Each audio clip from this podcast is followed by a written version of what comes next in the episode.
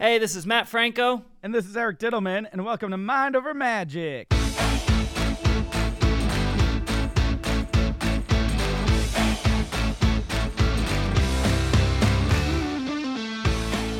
It's only been about a week, but it feels like much, much longer since we've caught up. So much going on over here in Vegas. How about in New York? Same. It seems like it was a very busy week for both of us. Uh, uh, we're on a long week, which means last time we recorded early, so it feels like it's been forever. But uh, we got a lot to talk about. That's fun. I'm excited. Yeah. And it's episode I'll- 35. 35. I love it. I'll, Yeah. I'll hit a correction right off the top that comes directly from my wife Tiana. Last week, I told a story about stepping off stage in the middle of my show Mm-hmm. and her telling me that our like burglar alarm essentially went off. yeah, I remember. And then my recollection of the story is that I just went back on stage and continued the show. Yeah. And she is adamant that that is not what happened at all. and that while she knew about the burglar alarm going off, she had the not wherewithal, but knowledge, uh, peace of mind. I'm not sure what the word I'm looking for, but she knew enough to not tell me about it mid show. Right. because it and would she throw you claims that it was after the show was over. Okay. Now, that makes a big difference. Mm-hmm. Um, but That- I think what it was is after the show, before meet and greet. So, like, I still was in between. I knew I still had to go do something. Right. Um, but she, I, I think, uh, wa- wants people to know that may have heard that story that she would never in a million years tell any performer in the middle of their performance someone just broke into your house potentially. That that is very fair. This sounds like it was a mini fight that happened after the episode. Yeah, you know, I she no, she there was no fight. I don't No, know if no. I even yeah. You know what? I'm just gonna assume her memory's correct on this and go from there. That's probably a good move. Yeah. Yeah. But it also explains, like, yeah, because you were telling the story of how, like, you had it in the back of your mind, but we're still able just to do the show normally. Now it makes way more sense why you were able to do the show normally. But like isn't it embarrassing when two people were both there for a story and you both Mm-hmm. have totally different accounts of what happened? well, that's that. That's just the nature of memory. That's the incredible thing, and you know, especially with all the memory research that I've been doing, you find how fallible people's memories are. You every time you remember something, you're essentially just remembering the last time you told it. So it's a game of telephone eventually, and that could be so far from the truth of what actually happened, and why you have to like corroborate stories like that to be like, you you experienced it that way. I don't remember that at all. Right. I have stories from high school where I don't even remember if I was there or not, or if I've just heard the story so many times that like I just heard about it, you know, and I wasn't even present. Yeah. You have stuff like that too? Yeah, absolutely. We had an ongoing um, joke with my high school group of friends where it was back when that movie Mystery Men came out. Don't even say you didn't see it. I One of my favorites. I can assure you haven't seen it. but the joke was uh, four out of the five friends saw the movie, and the fifth always said he never saw it. And we always like were tr- we were almost like gaslighting him, telling him, "No, you were there with us. We swear." And he would just be like, "No, I was not." so it was just an ongoing thing, and it just became a gag, and then the gag became the real memory, and it was all like a blend of the two, which is crazy. Mm-hmm. Yeah, it just makes me like frightened to think about eyewitness accounts of things in Oh, courtrooms. yeah, yeah. I, I, yeah. When it gets to the legal thing, I mean, there's so many psychological studies of just we talk about anchoring as well. Uh, you know, the the I can't pull up the exact title of the the study, but something Loftus memory test, where just in the way they're describing a car accident affected the witness's memory of it. So if they used a word like, you know, they they crashed into each other, that was like then they had them guess how fast the cars were going, that influenced their memory of uh versus if they said like the cars touched each other. I'm probably getting this study all wrong, but that's what I get the, the spirit of it though. yeah, you get the spirit of it, and that's what the corrections department's for anyway. So- we might as well clear up one correction and just set up a correction for next episode. so true. uh, but you've been super busy. You've been at the theater all week, huh? Yeah, so we had a, a full week of eight, nine hour days at the theater, just uh, teching away one step at a time. I um, wow, it's it's really looking exciting. The production is it, it's really cool. It's like going to see, you know, going to see the show show before versus going to see it now. I would equate it to like maybe going to see, I don't know, your favorite band or singer from one tour to the next, where like the production is just totally different. Yeah. That's what it's like now. I Oh, mean, the theater is just completely upgraded, and the new look is so slick and modern. And it just nothing else in Vegas looks like it, and I mean that. It's just, uh, it, it's so fresh and and awesome. So.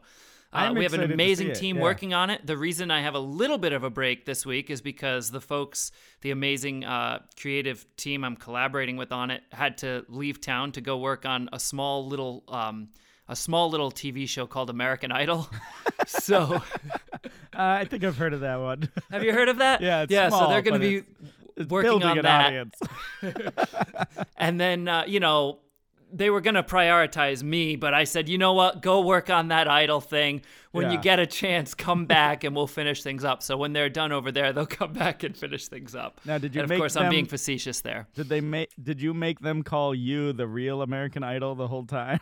what is, is that a reference to something No, just to to the show. But you just, I'm I'm making a joke that you're so egotistical in. Uh, Oh. in- in- no, I'm just kidding. Uh, well let me give it. let me give I'm you the a- real American Idol. You have to work for me, not this other show. you just reminded me of two things Yeah. number one have you ever had someone like uh, approach you because of America's Got Talent, but like get the show wrong, be like, "I loved you on The Voice" or something. Yeah. No, they've actually said American Idol, and I was like, Or American Idol, That is yeah. a singing show. I did not go on that show to sing. No, I was on a different show with America in the title. Right, right. So they didn't think you were a singer, though. They just got the title wrong. Yeah, but it'd be like, Okay. man, that I would have been. I would have done very poorly on American Idol with a mind reading act. they would have been so confused. no, because I've definitely experienced my share of that too. But you mentioned Yeah. the word ego, and we've talked a lot about fame in like the past couple episodes. Mm-hmm. So this is this is kind of funny. Um, spending eight or nine hours a day, and and and frankly, I don't. I'm not necessary. It's not necessary that I'm there the whole day. I just Sure. enjoy sort of being hands on involved in everything. Mm-hmm. Uh, I I I. You know, I'm very passionate about my work, as just like you are. You know, so I, I like to be involved, kind of every step of the way, and I, I think details matter. So I'm spending eight or nine hours uh, in the theater. We're doing testing at the theater for COVID, by the way, on site, uh, like the same test they use in the NBA. Everything is like a- as uh, tight as it can be, and the safety precautions. Just want to throw that in there, which is really great to see Mm-hmm. um, with our awesome partners at Caesars Entertainment. But spending that long in the theater each day, when it came time to have lunch, I just wanted to get outside, yeah. you know, and, and in many cases, just sit, be by myself. Um, so Mm-hmm. Now, do you think that's a result of being quarantined for so long? You're like, I just need my alone time.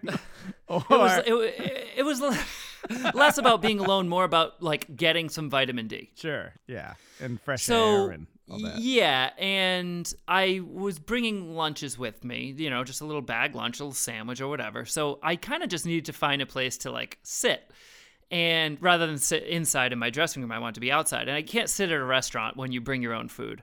But i did find a little table like uh, at on the promenade the LINQ promenade which is just outside of the LINQ in between the flamingo and the LINQ so I sat down there each day for about 45 minutes, watching people pass by, eating my sandwich. Now, uh, I'm building this up as if it has a huge punchline. It really doesn't, but I do think it's funny. Uh, occasionally, people would come over and, and recognize I was sitting there and ask for a picture. However, Right. I would say there was an equal number of people that would approach and ask me to just take a picture of them. Oh yeah. Oh, that's that's always the best. I had that joke uh, right after when I was on AGT. I think I started doing some stand up about how uh, you know it's, it's it's it's funny being recognized, but it's such a blow to the ego when you're like walking around New York and they stop you and go, "Can I get a picture?" and then they hand you the camera, and you're like, "Okay." well, yeah, I mean, at this point, over the past five, six years, whatever, I'm just ready for either one. I never. Yeah. know which it is, Of course. because it really is about it's about the same. It's like, yeah, you, you never know. I don't know if I'm taking the camera or if I'm standing in front of it. You just never know. So that's that's where I'm at. now, if you're on the LINQ Promenade, I think the best move in that situation should be like, "Oh, let me move you a little bit. Uh, I think you want to get that Matt Franco sign in the background as you take the photo. be like, "There you go. Have a good day." At this point, I'm just so thrilled for any human interaction any at all. You yeah, know? exactly, exactly. Yeah, come back when you're in town when uh, the Matt Franco show is open and maybe see see it. That's that's really really funny. Um, I want to get back into the whole uh, tech week uh, or tech week you've had uh, of just kind of laying out because I think we have listeners who aren't familiar with teching a huge production show. Like you're saying, eight hours a day. What happens in that eight hour day? Like what? Like give me like a walkthrough from morning to evening. Uh, a lot of sitting and waiting for things to happen. Uh, Mm-hmm. The lighting designer will say, "All right, we're not using these 40 lights anymore," and then a couple hours each day will literally be spent with crew members going up on scissor lifts up to the ceiling, taking those down, rehanging things in other places. Programming, moving automation elements. Uh, I don't know if it's fair to call it a huge show because in Vegas we do have things like Cirque du Soleil, which are not even close to a comparable scale because they're so extravagant. Yeah. Um, but certainly production wise, somewhere in the middle. Um, I mean, Uh, you have teching- moving screens. That's a whole ordeal in itself to Yeah. automate those and move them around to where they go, and which is pretty pretty snazzy. it's high tech. It's probably an 8,000 pound rig. It's not just something you pull on a traditional theater rail, Right, like right. things that go up and down on the rail or travelers and things like that. So, yeah, there's automation. So, all of those cues need to get programmed. Um, we got rid of our media servers Mm-hmm. and they're replaced with better ones, Okay. which is really cool. Um, Now, is that just like a file transfer thing where you got to take all your video You- assets and put them into the new boards and servers and stuff. You stuff? have to retech everything from scratch when you do it. Mm. Also, all the video assets, essentially, all like the content is gone and upgraded now, Gotcha. which is re- really cool Oh, too. cool. Yeah. Nice. And I know you posted a photo of you and the crew on uh, your Facebook, and I think we shared it on our our pages as well. Uh, so you could get a little sneak peek of what the work you've been doing and all the people that are involved in in making this possible, which is really fun. Yeah. Yeah. I mean, it's kind of crazy when I look at the photo to see how many people are actually involved. Yeah. for like what the show actually looks like. But it's it's going to be colorful and fun. We have like pro- a lot of projector stuff happening to contribute to the ambience now, whereas mm-hmm. before we had projectors that were only being used in the first two minutes of the show. So if you'd walked in 90 seconds late, you'd you'd miss it. It- And now we we're using them in such a way that's ambient and can be used throughout. So lots of cool aesthetic things to complement the magic. I'm very I'm so excited for you to see it. Yeah, I am really excited when when you open things up and the world's a little bit back to normal. I'll definitely have to make a trip uh, to see the show. Um, do you think I can get tickets? I think I should be able to to get you tickets maybe like you know once we're allowed to sell more than 15 Okay, for social there you go. distancing.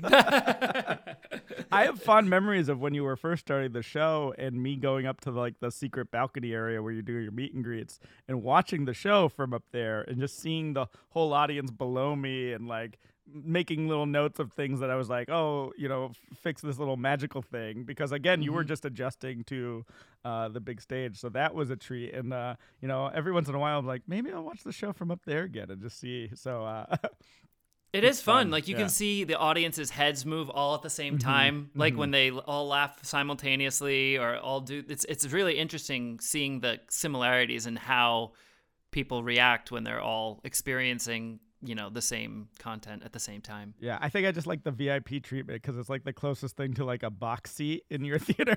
it's like It is. little- I can get you up there anytime you Yeah, want. Yeah. so good. So good. Well, that's exciting news. I'm really excited to see how it's all coming along. And like we said with that photo, the number of people that are involved, you don't really realize that when you see a show, especially when it's a solo performer. So people just think it's you on stage because that's what they're watching the show for. But there's so many people behind the scenes. And it's like so thankful for, you know, when you have a team that so coalesces together like that uh, to bring uh, bring about uh, an amazing product.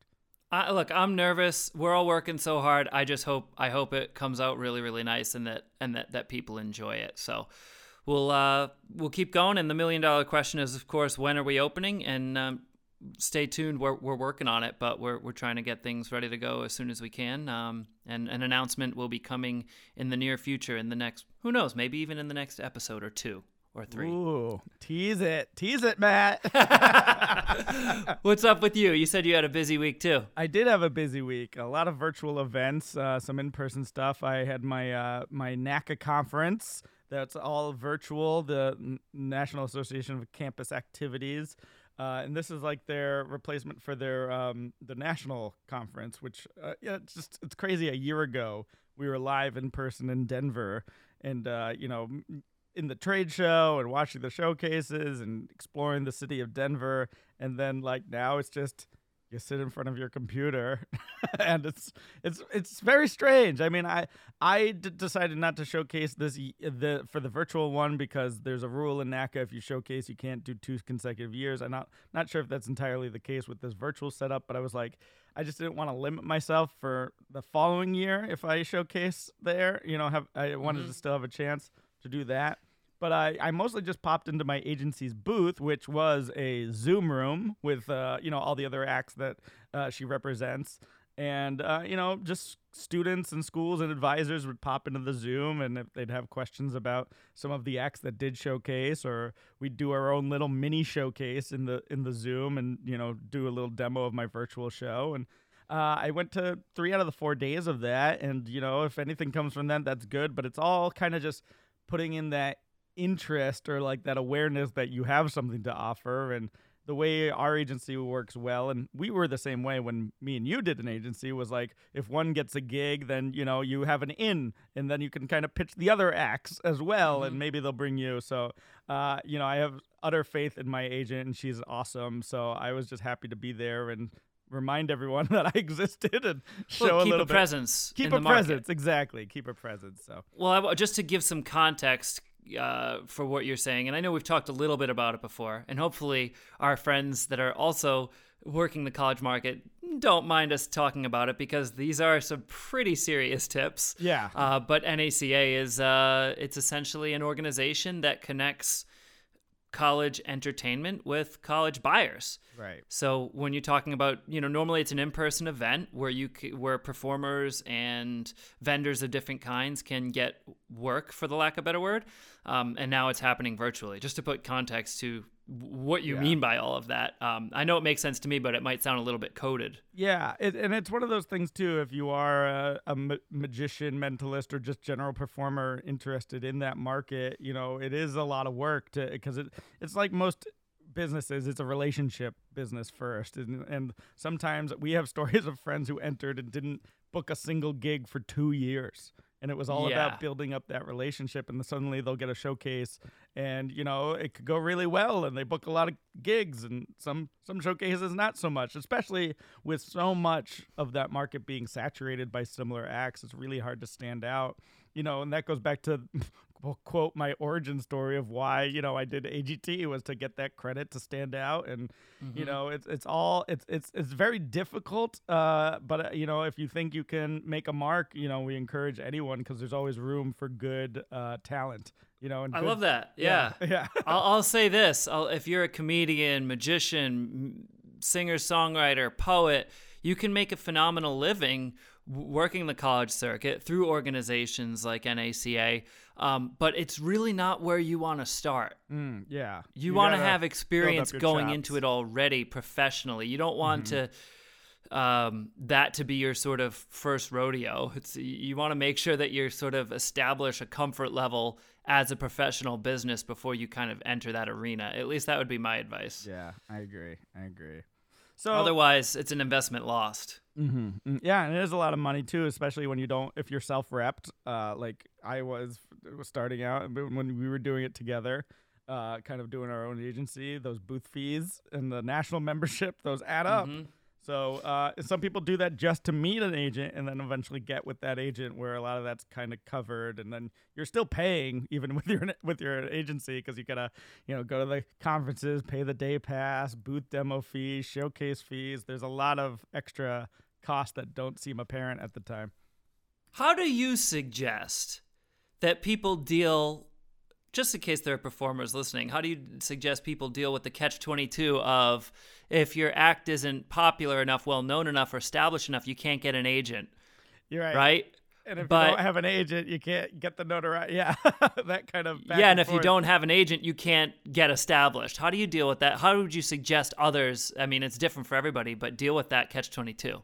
Well, I think it's it's the same for advice when we were talking about AGT or anything like that. Like you just said, you just do the work and you do as many shows as possible and you get the experience and then you polish that act. So it, it's, it reminds me of the Steve Martin quote from his book is uh, be so good that they can't uh, um, uh, they can't uh, ignore you. Ignore That- you? Yeah, yeah, Yeah. yeah. I lost the words for a second there. Uh, Mhm, be so good they can't ignore you because that's really the goal. Once you're established and good, like people will take notice. So I think that should be the first goal, and then and then it's all marketing at that point, right? You know, you're you could have the best act, and just no one knows you in that market, so you have to make them know you. So Right. that's the relationship building part. And you can do relationship building with other agents and meet agents that way as well. That might be the toughest phase in a, in a performer's career is that weird time of like trying to get established, you Mhm. know, but also not being able to get an agent because you're not established, right? Like, Yeah, yeah, and I think I think the the the pitfall is if you're doing the same types of shows in the same area, how are you going to expand so new people see you? That's why I recommend doing all sorts of gigs. When I was starting out, I was doing a lot of comedy clubs, and I was a rarity doing a mentalism act when it was surrounded by comedians but it was all these people that weren't in the magic world seeing me so it was they took notice of the differences rather than if I was only doing shows for one magic organization or whatever like that. Um, so I think spreading yourself out to try different things is a good way to get yourself known. how did you get connected with your very first agent? Uh, that was through a contact from uh, up in the Syracuse area. I had met I met them through a magic club actually, but it was Okay. after I had left that area. I contacted them when I real I knew they were already in the the college world, and I just reached out. I said I think I want to approach this. They already had I already had a relationship with the person, so it was an easy in.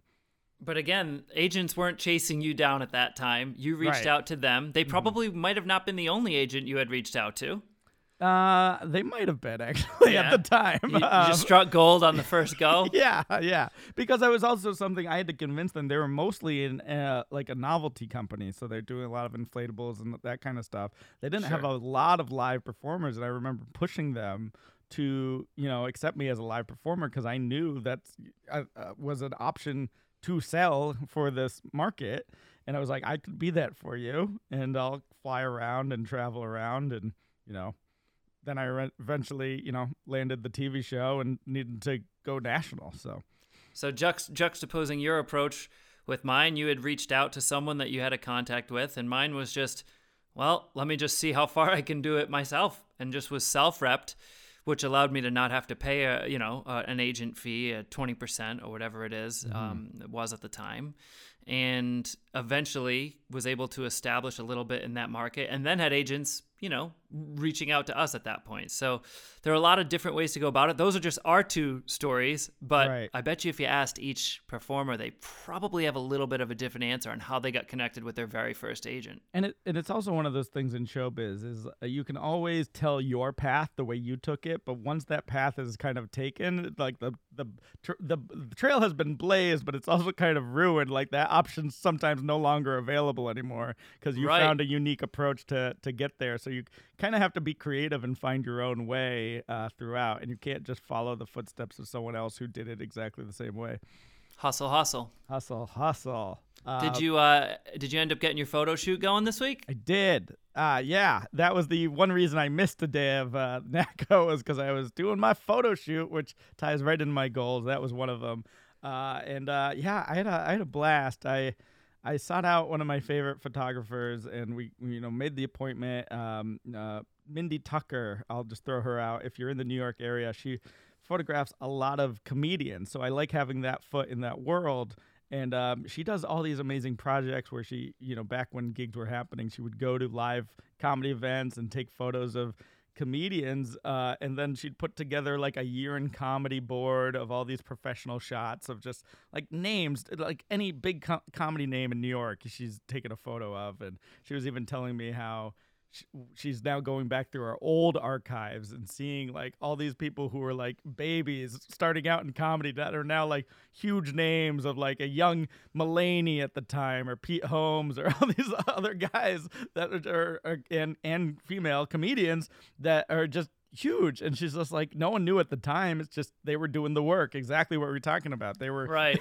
they were just doing as many shows and she was just logging it. And um but she does uh uh she does a great studio work. She has her own studio now in brooklyn. And uh since since i first yeah when i first moved to the city i got my shots with her. And now it's like seven years later. And i was like great. She's she's evolved even more as a photographer. And i uh, it was really really fun experience you know we did it safely she was masked up the whole time you know i obviously wasn't wearing a mask for the photos but every other time yep. i was and uh, i really got some good shots out of it uh, some that i'll definitely use uh, the one thing I wanted to ask you, because I know you've done photo shoots too, is I, I just find myself uh, having a hard time because I don't have a ton of experience posing of like, what do I do with my face? What do I do with my hands? Because there's only so many things you could do, I think. So I kept like doing the same things over and over again and just feel like awkward. Like, do my hands point up to the left? What do I do? Do they stay down to the side? Pockets? Am I looking forward or up or side? Do I smile or not? You know, there's only so many things. And do you like practice looks beforehand? Is that how you get good at modeling? I don't know. What, what was what's your experience with it? I feel like I'm equally bad at it. I'm like, where do I put my hands? I feel like every time I do pick a pose, pointing at the camera, thumbs up, like hand out, I'm like, oh, this is so corny. Oh, this is going to look so stupid, uh-huh. you know? Yeah. But like when you do look at the photos, a lot of times the ones that do have some movement look better. It just depends what you're looking for, like in that whatever your key art is going to be like if you kind of have in your head what you want it to look like it might make it a little bit easier. Um, I found a photo recently uh, for that could potentially be used for the new marketing so i might not even need to do Whoa, another photo shoot. lucky. it's like much newer than the previous photo sure. but like not super super current but like i think i still look like it. Yeah, yeah. So i was like wow i might not even have to do another shoot because if i were to do another shoot i would just be trying to duplicate that photo. What's the point? I know. Yeah i uh, know what you mean. You have a vision of what you want in your mind and like that's yeah. that's what i was debating too is like how much do i try and pre-plan? Especially since i knew a lot of these photos were going to be used for the website that I'm building too. So it was like I have an idea of that, but I don't want to just like do 50 shots of me trying to nail that one pose I'm going right. for in my mind because then you, you basically got 50 photos and you're only going to use one and the 49 are just like garbage because you don't want to repeat that pose again. so right. there's that balance of like how much do you pre-plan with in your mind or do you just do it in the moment too?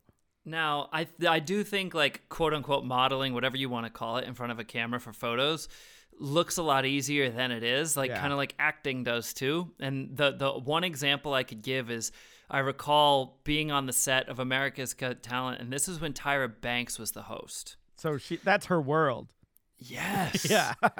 and we were doing some sort of social media bit backstage before I did a, a performance. And I, I, they must have been asking Tyra and I to do something together, like a boomerang or something. Mm-hmm. And then right after we finished up, uh, sh- they asked her to like just do some photos for social media. And it was like she became another person at the drop of a hat. It was like somebody pushed a button, and all of a sudden, like the way I remember it, which we know is flawed, but the way I remember it was like all of a sudden her outfit changed, her posture changed, and there was wind blowing her hair. And it was like I was looking at the cover of a magazine. Like That's she went from a regular person to falling off of the cover of Cosmo instantly. like there was that was like real like I could see the talent. It was really crazy because I'd never so seen cool. something like that before. Yeah, yeah.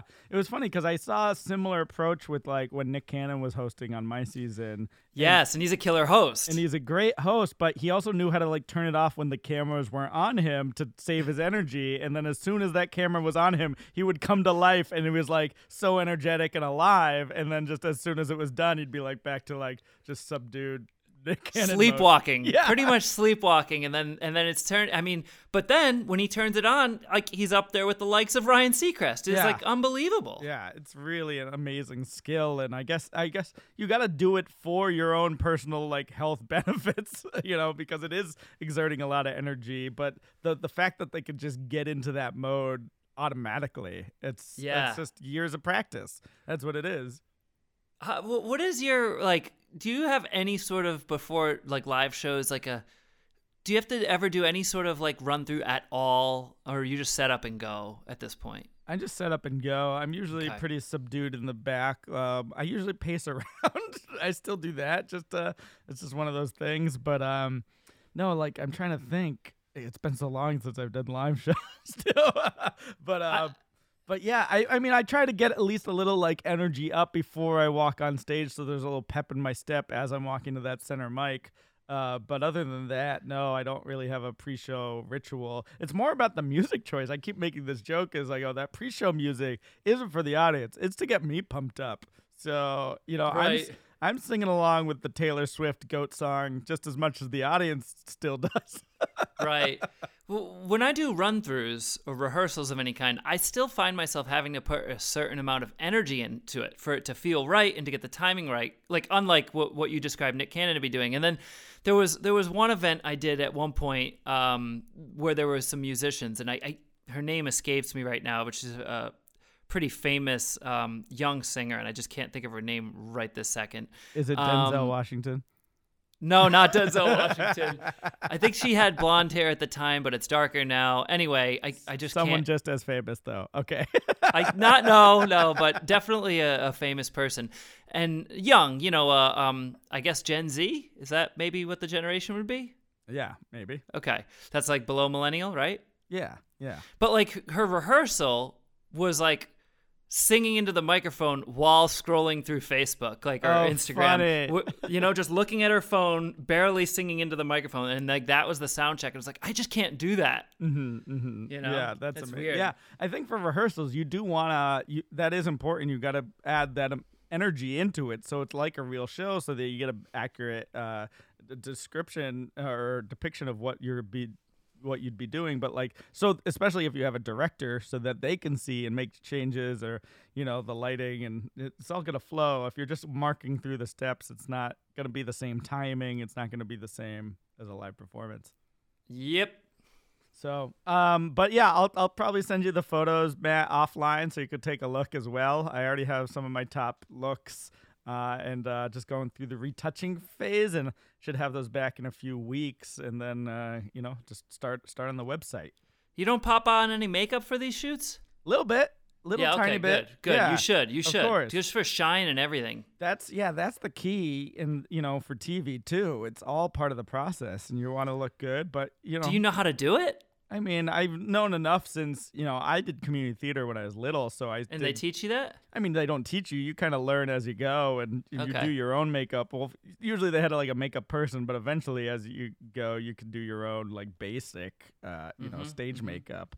Uh, Mhm. but it's just a, you know the sheen, like you're saying, and just to look a little bit better. The beauty thing with photos is, you know, you want to get it mostly in camera, but Photoshop does exist, so that's nice. Yeah, yeah, so you can do little little blemish touch ups and stuff like that. So Of course.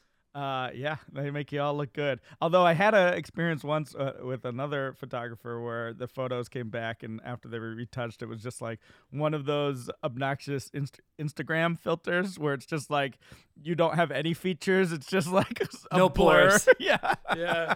so I was like, all right, I may have to redo that one, but uh, Yeah, I've seen some photos that don't even look like me because the photographer just has a field day, you know? yeah yeah it's it's like that uh that painting this is a while ago it was like what was it like a jesus painting and they like did a retouch of it and then just basically washed over the entire face and drew a new face on and it was like looked like a like a child did it i feel like sometimes that's that's when you add too much photoshop retouching It Are you looks like aware of what airbrushing is? Not not on a photo, but in real life. yeah Makeup. yeah yeah. Okay. oh, Have you done it? Uh, I haven't. I, I was a big fan of the uh, show Face Off on Syfy, where they do like Oh. the movie magic makeup stuff. So there's a lot of Yeah. airbrushing there. I'm not like a huge fan of it because I prefer like a more natural look. Yeah. But it's pretty insane. I've only been in situations a couple of times where like that's what they use, you know, for different shoots or television and things, and it's like, it just yeah, it just makes it makes every blemish disappear. Any any Mm-hmm. It's anything also of the, your actual face. it's also the thing they do for those street artists where they're like just spray painting with airbrush of like shirts with logos too. It's like the How- same how- same tool, right? yeah, how would you describe what it is? It's like they basically just spray paint your face with flesh color. Yeah, yeah, yeah. Yeah. It's, it's a little like gun that has air and it just shoots the paint, Yep, yep, yep. the makeup. So- But uh, and there you have it. Yeah. Uh, I also did something interesting um, that's way up more my alley. I don't know if you would have as much fun at the NYPP. Was the first time I was able to uh, attend, which is the New York Puzzle Party. Uh, I've been uh, invited to go in person for a long time, but just due to travel schedules, uh, I've never been able to go. But because it was on Zoom, um, you know, happening virtually, I got to meet all these amazing puzzlers in New York City and it's a smaller contingency. There's a larger uh, one, the IPP, the International Puzzle Party, and it also ties into a little bit of the uh, the Gathering for Gardner, based off of Martin Gardner, who you must know that name because he's involved in the magic community as well. Yeah, I have a book. It's called like Impromptu Magic by Martin Gardner, something like that. I The I orange have one. Mm-hmm. up on my shelf. Yeah, uh, but Martin Gardner, mathematician, uh, but also mag- inter- interested in magic and puzzles. So there is an overlap between the communities. In fact, I met a couple magicians that uh, were part of the New York Puzzle Party as well. But uh, I found it fascinating. They kind of break off into um, like little groups so you can discuss certain elements of puzzles that interest you, whether they be like mechanical puzzles or math puzzles. Or our room tended to be a little bit more about magic, I guess, since it was my first time and meeting all the magicians a little bit. Uh, but uh, they also do presentations, which I found fascinating. So one guy went through and just told all the the best, you know, iOS puzzle games he found and gave recommendations, which were fun. I downloaded a bunch of those uh, just to keep me busy in my downtime. Uh, another one went through the game theory he discovered while playing the uh, the PlayStation game, or I guess it's not just on PlayStation, but uh, Fall Guys is a battle royale kind of obstacle course where you're controlling these little minion people, uh, and some of the games lend themselves to game theory. So he's breaking that down and talking about how he like won 300 games in a row and stuff Wow. like that, which is great. Uh, but then uh, another one was uh, you know those classic sliding puzzles where it's like 15, Uh, 15 numbers and you, you yeah, the small all up. toy. Yeah, it's like Yeah. a small toy. You, you're sliding the numbers around. You're trying to get them in order. Uh, I there- could never do those. those are hard. But there was a puzzle that was proposed if you could solve it with the 15 and 14 uh, swapped, which is impossible because of the way those are are made. You have to do an even number of slides, so you can never like flip those last two numbers. So this guy took it upon himself, and I'm, I apologize, I, I didn't write down everyone's names, uh, but a very math-based formula to figure it out. So he actually ended up taking this uh, 15 puzzle and wrapping it around a cylinder, so it kind of looked like a cannoli.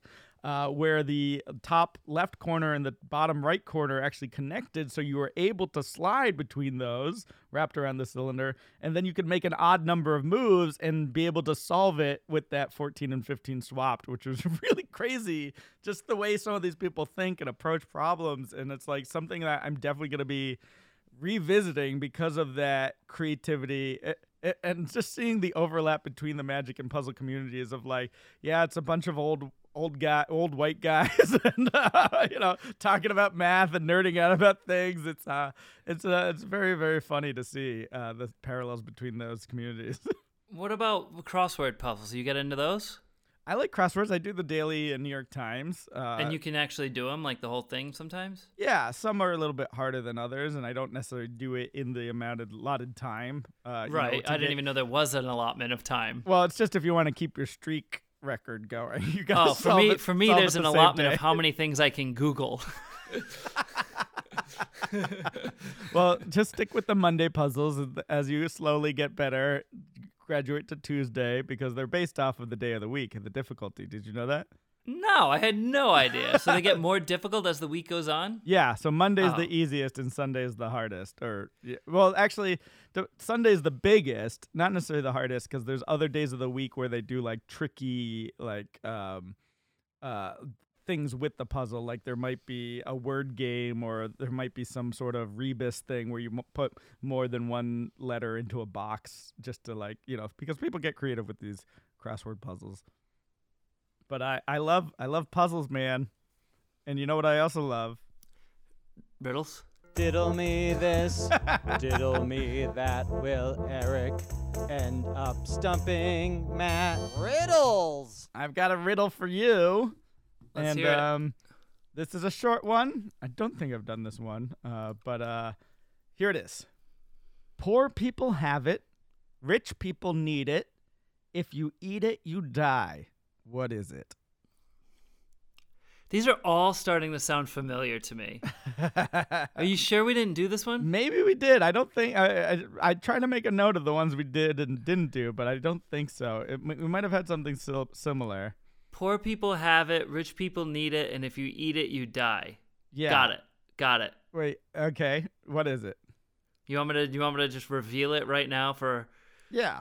Those who might be trying to solve it? Yeah. I think we gave them enough time. The first letter is an N. Yes. The answer is nothing. That is correct. Uh, yeah, I don't think we've done that, but if we have, uh, you nailed it. Either way. I, I just bought a big riddle book too, so I have a lot more coming. I was reaching the end of the batch of the my initial set of riddles that I've discovered, so uh, I'm I'm excited to uh, open crack open some of my riddle books I got to to see if we could find some more challenging. Since you're getting so good at them, Matt, Beautiful. and I maybe love it's it. just because you've heard them because I did them on an earlier episode. right, like 20 weeks ago. All right, let's cash in on some trivia here.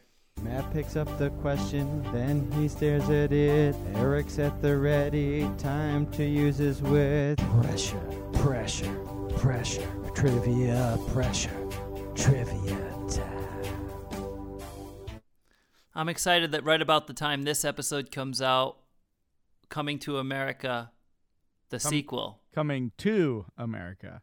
Did I not say Coming to America? No, no, no. I was just trying to differentiate because the original is called Coming to America and the new one's called ah. Coming Oh. to, like the number two America. Gotcha. So Yeah. it's a sequel slash revival, and I wanted to throw you a little Coming to America themed trivia today, which was difficult because I found that most of it seemed to either be too difficult or too easy. Sure. But I just enjoy this one. So now, I have a question. Have you seen Coming to America?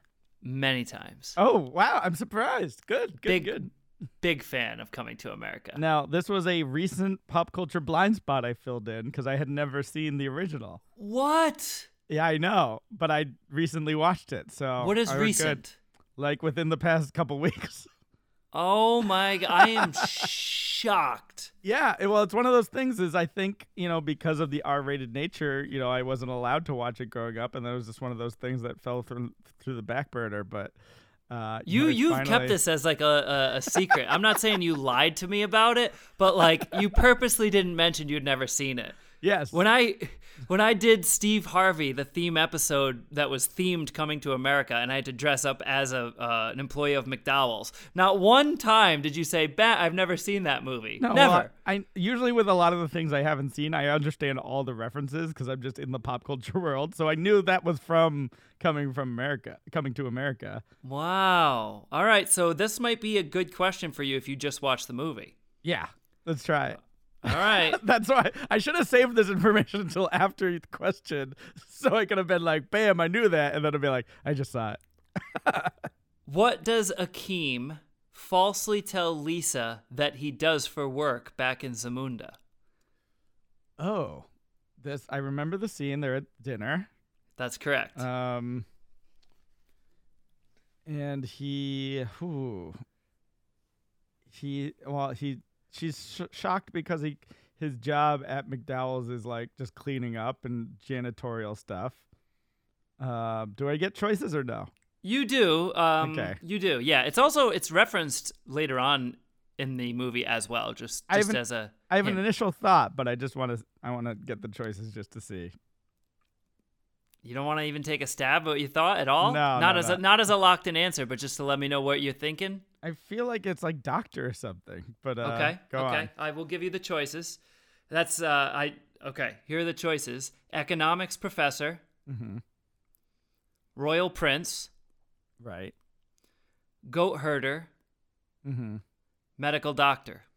I remember it now. Uh, it's definitely not Prince because spoiler alert: if you haven't seen it, she's quite shocked when he she finds out he's a prince.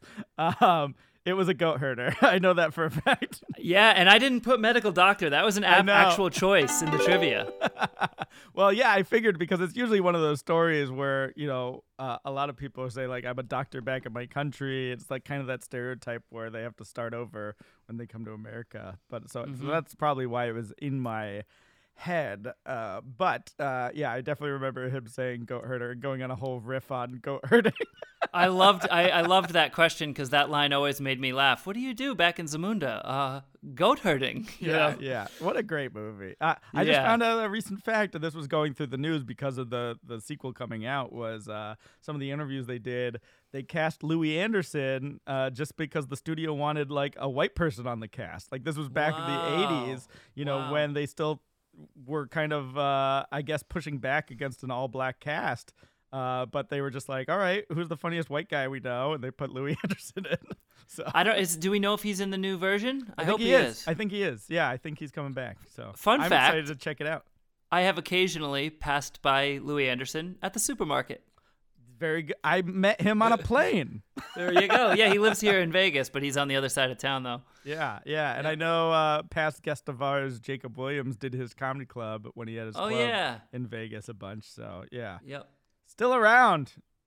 So good, so good. Another another fun fact is that they filmed like the McDowell's was actually like a uh, Wendy's that was right closed for renovation. hmm And when they put up the big golden arcs, a manager from McDowell's, mm, sorry, a manager from McDonald's came, even though they had all the permissions, it didn't trickle down to the regional Right. managers and whatnot, Right. actually came and threatened that they were going to get sued for everything they were worth. Which is why they essentially added that storyline in from the photographer taking photos of the of, of their restaurant. Uh, yeah, Right. It's very, very funny. Oh, what a great Mhm. movie. So good. Uh yeah. What else is going on, Matt? Well, I don't know. Do we have anything for the mailbag this week? Can we maybe dive into something from there? Uh let's see here. We have one from Jesse. Uh hi Matt and Eric. I am one and a half episodes away from completely catching up with your podcast. I absolutely love the podcast. It came from another podcast that recommended you. Appreciate we appreciate that. Uh, I know you talk uh, you all talk about death a lot in recent episodes. Uh, which I think we do, did we? Or at least the celebrities that were passing away. Yeah, I think it's Yeah, a reference yeah. to like Mark Wilson, Siegfried, Yeah, and some right, of those, right, right. yeah, all So I know- a row, kind of. I know you all talk about death in your recent episodes, and they are tragic. But did you hear about Daft Punk retiring? In two days, 20 minute, million views, and yes, it's confirmed. After 28 years, Daft Punk is calling it quits. Well, I figured a guy in a mask would continue for an infinite amount of time. But seriously, thank you for what you do. I hope you start a Patreon or merch, uh, some means of financially supporting to keep this amazing podcast going. Eric, the Mind Trap board game is all you need for 500 plus riddles of varying difficulty for Matt. I picked this up years ago and have a distorted view of riddles ever since. So I might have to check out Mind Trap. Uh, Why Matt, is it a distorted view of riddles? I think it's just because they can solve these riddles now because they have so much experience. Like how you're getting Oh. how you're getting better and better with riddles the more you see them. So Got if it. you do 500 plus riddles, you become a riddle expert, I think, or at least know the thinking behind them. Mhm. Uh, Matt, there's a hundred trivia board games for Eric that'll save you from outsourcing and googling questions. Fair point. Um, I'd be more than happy to purchase some samples for you to help support by any means and help support the podcast. Just let me know how I can help. Thank you for all that you do, Jesse. Thank you. I appreciate No, that. yeah, thank you, Jesse. Uh, yeah, that what a what a nice note. That was very nice. note. um, and uh, I love that. Yeah, very seemed very conf- concerned about Daft Punk retiring. Um, Now, what is your experience with Daft Punk? What is your knowledge base on Daft Punk? I know they wear helmets and they have that uh, "Better, Faster, Stronger" song. Is that the name of it? I probably have the I wrong I think order. I know the one you're referring to. and I know some of their music that they put out. But it's a good point. Yeah, someone wearing a mask doesn't seem to be need to retire. I mean, they could just recast who's under those helmets, right? And they can still go. Ooh, I No feel one like there might be an ethical issue there, though. I know, I know. Of course there is. right? Yeah. um, I you know I feel like someone at the theater this week like referenced it, and that's how I heard about it. Um, but I kind of didn't get the reference because I didn't. I, I'm not sure if I really even knew about the retirement. Is this like a real retirement, or is this like when Gronk retired and now he just plays in the Super Bowl again this year? Uh, I think in terms of all these retirements, it's real until they unretire, right? Yeah. So like, what is he retiring from? Creating music, like touring, like what? Like, Well, do you just stop creating? It's two of them though, right? So if they just split and don't decide to work together or whatever differences they had, you know, aren't reconcilable, then I could understand them going separate ways and it not coming back. Okay, so maybe they'll still continue creating, but like working separately. Yeah. Or Hmm. maybe just go on to different projects. It's interesting too because we were talking about on Clubhouse how like deadmau5 keeps popping up, another performer DJ with a helmet. Mhm, so mhm. again, at least in Clubhouse, you're like learning more about his personality. You get to talk to the person under the ma- mask, uh, so to speak. But uh, I wonder if that's the same thing. Is like you could just replace a deadmau5 with just put the helmet on someone else. I've thought about this because I've seen. I think the only like costumed DJ I've actually uh, been to in person was Marshmello. I am familiar with the look of Marsh. And- not, not any of the music, but yeah, Really, it uh, it could be anybody under that costume. I know. I mean, I'd be shocked if there wasn't one instance at one point when the the real guy couldn't make it, right? And someone else, a stand-in, jumps in and does it. Is that not? Is that is that naive for me to think that? Is that silly for me to think that? Am I being um? I mean, my thought, my brain went to the same exact thing, and it, you know, I'm just thinking of like expanding. That's that's the difficulty when you're a solo performer. You have to be there, and you you can't do multiple streams of income in one night because it's just you and your show. But like, if you can franchise and have like Like Blue Man. Multiple marshmallows DJing at the same time, but they only think it's the real one. Didn't uh, it, Tape Face tried to do that too, right? I think that was his approach, is training other tape faces. I uh, think th- so. That looked like him and learned his act, but I think people still wanted to see the one they knew Right, from yeah. AGT, and that's the difficulty when you become a personality. It's not just an interchangeable part like a Blue Man group who can, you know, they're all talented, but they cast specifically to play that role of a Blue Man and make it interchangeable so that they could have multiple companies and performing around in different locations. I think about it all the time when I watch Shark Tank and someone goes on to pitch something and the sharks go, "Yeah, but it's just not scalable." I'm just Right. thinking, geez, nothing could be less scalable than like what we do. And we're just there's one product and it's you, and you can only be at mm-hmm. one place at a time. Yeah, and it's not like you ha- you're training understudies, you know, and you you have to do the show regardless if you're sick or whatnot. But if something happens to you, then it's just no show, you know, Yeah. or you know that's you got to take a week off to recover, you know, if you have an accident or whatever. So you know that's that's the liability when it's all about a one person performance or you're creating, you know, around celebrity or or whatever it is. Uh, you're right; it's not scalable. Yeah. So that's the downside. You you got to scale in other ways. You got to figure out multiple streams of income for other projects that you can do, and hopefully some can be passive. But all all performing is active uh, income. It seems. What do you think about Jesse's thing on merchandise? Because I would love to have a mind over magic mug. Uh, yeah, mugs, t-shirts. I'm for it. I've been pushing this, Matt. I'm for Patreon, all this stuff. we'll see But a mug, where we though. get. Yeah, I could we could drink from the mug while we sit here and record the cast. Maybe it says mind over magic. Maybe it has like a little cartoon of you and me. I don't know. Yeah. I mean, we'll have to figure out, go back through the archives. You know, we got 35 episodes now. See if there's any catchphrases that pop up that might be printable on a t shirt. Uh, or just a diddle me this t shirt could be good or anything Yeah. like that, you know? Is this our first episode since Ice Cream Social came out or no? I think it might be, yeah. Uh, so I know we got a lot of new listeners from our ice cream social appearance, and we appreciate you tuning in. And all all new listeners, thanks for joining us, and our past listeners that have been even with us from the beginning. We really we really uh, appreciate you tuning in and listening to us and hanging out with us. Yeah, and if you're listening and, and don't and you know and you're not familiar with Ice Cream Social, it's a podcast that we did uh, just a, about a week ago, and a friend of ours, Pesci, who who enjoys Ice Cream Social, said it was one of the funniest episodes of that show that he has heard in a very long time. So it might be a nice gateway for you. It was mostly just because they were making fun of how you don't know who Denzel Washington is. But I do. I do know who Denzel Washington now is. Now you do.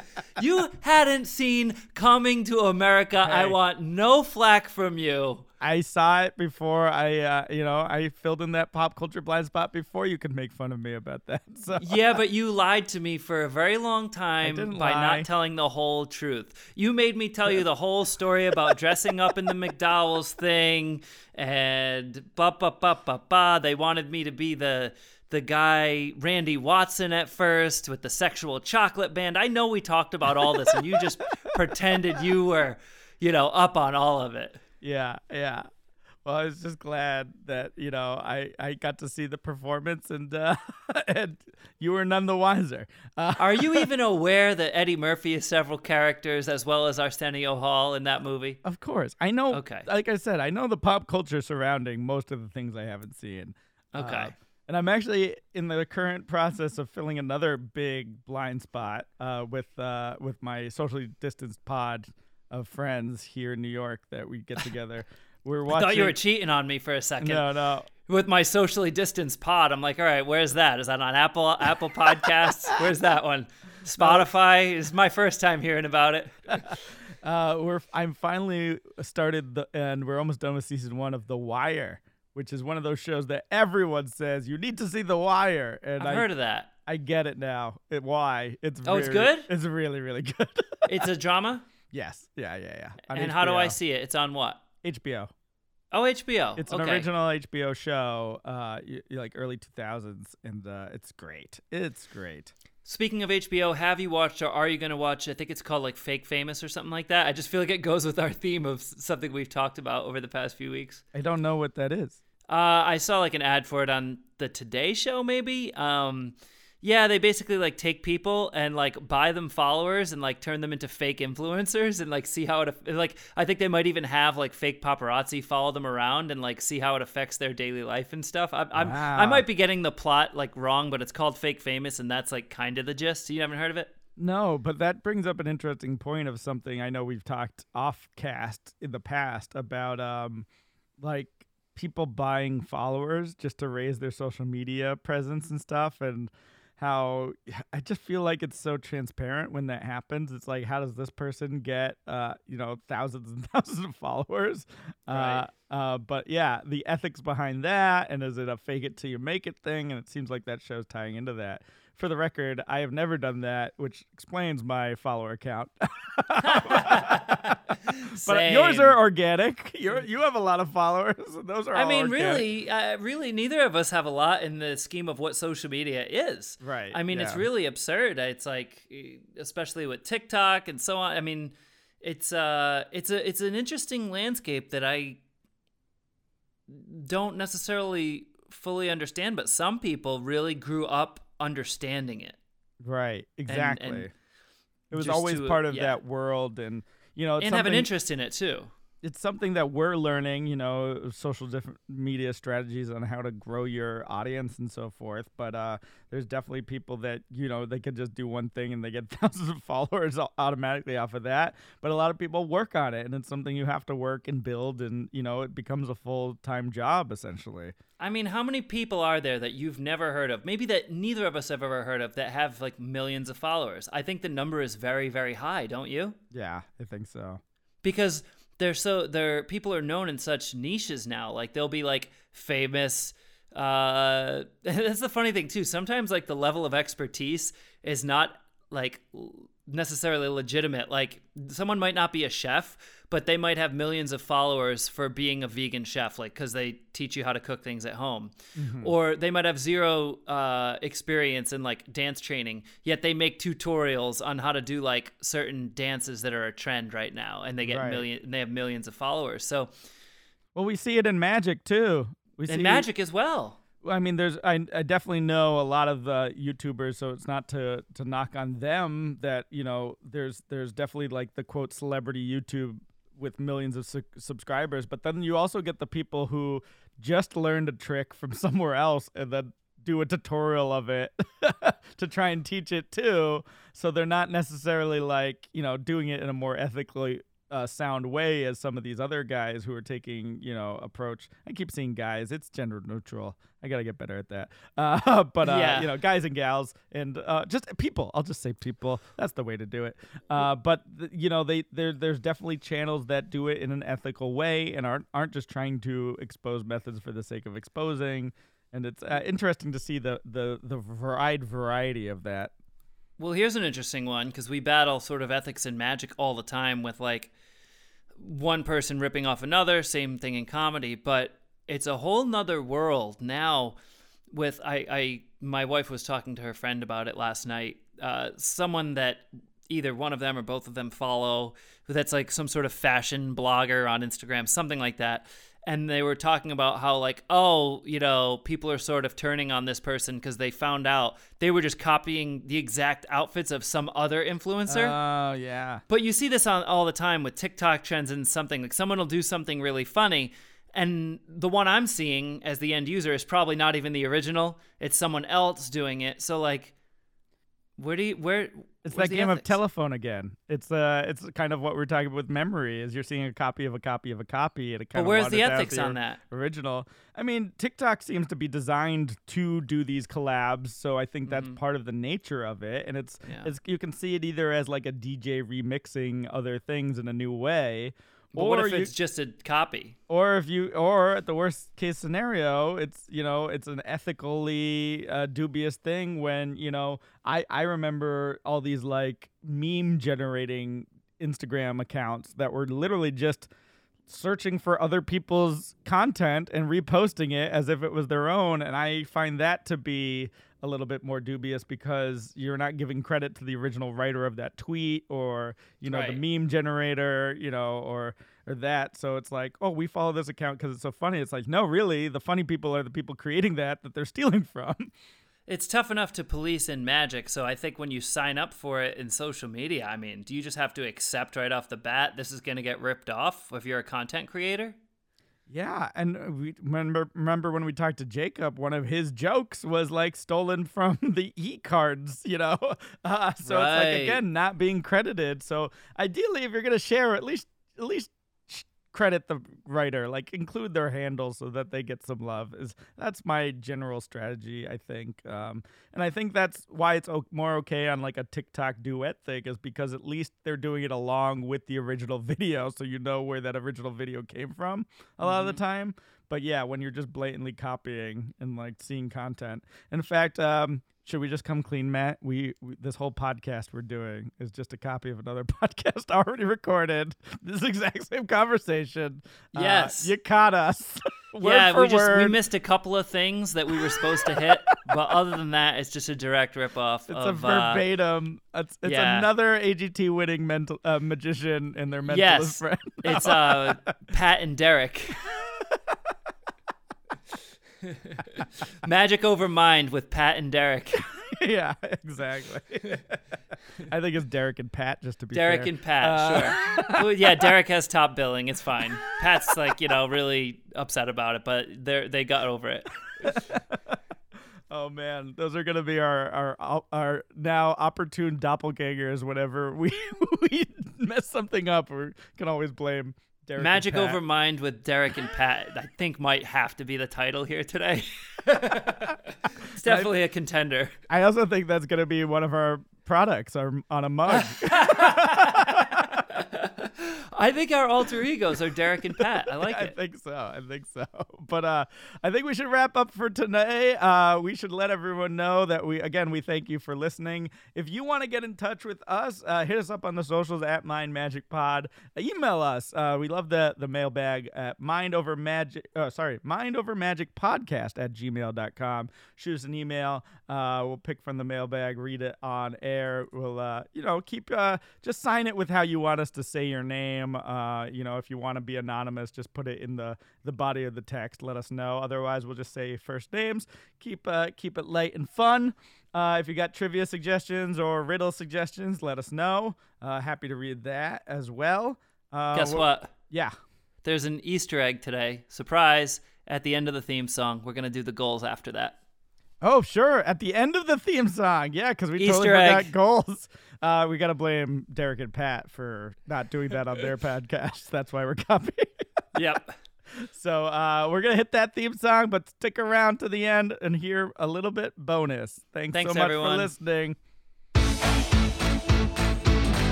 People already know that we achieved our goals? Was yours photo shoot? Yeah. Well, we got to come up with goals for next Oh, week. That's okay. The, that's the real thing. Gotcha. What about website wise? Did you do anything on the website?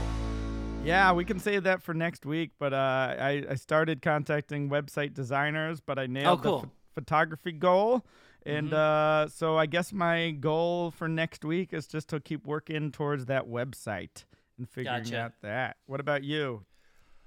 Uh, well, the goal was to get like 80% through the reteching of the new production. I'm not sure I would classify it as 80%, but I think we did better than my expectations, which is which is great. We're in a really good place, but definitely my continued goals are to nail down an on sale date and an announced date and uh, be able to make enough progress that we're able to uh, stick to that and in the coming weeks continue progressing with the magic side of things and figuring out you know because we focused so much on production this past week so now i need to get into the nitty gritty this was broad strokes now we need to like dive in and be like okay Yeah. who's doing what when mm-hmm. and how do we make this all happen so dive dive more into that Great. Well, good luck with your goals, and I'll work on mine, and we'll have more to talk about next week. All Thanks. right man talk to you soon Yeah. Thanks for listening, everyone. Bye bye.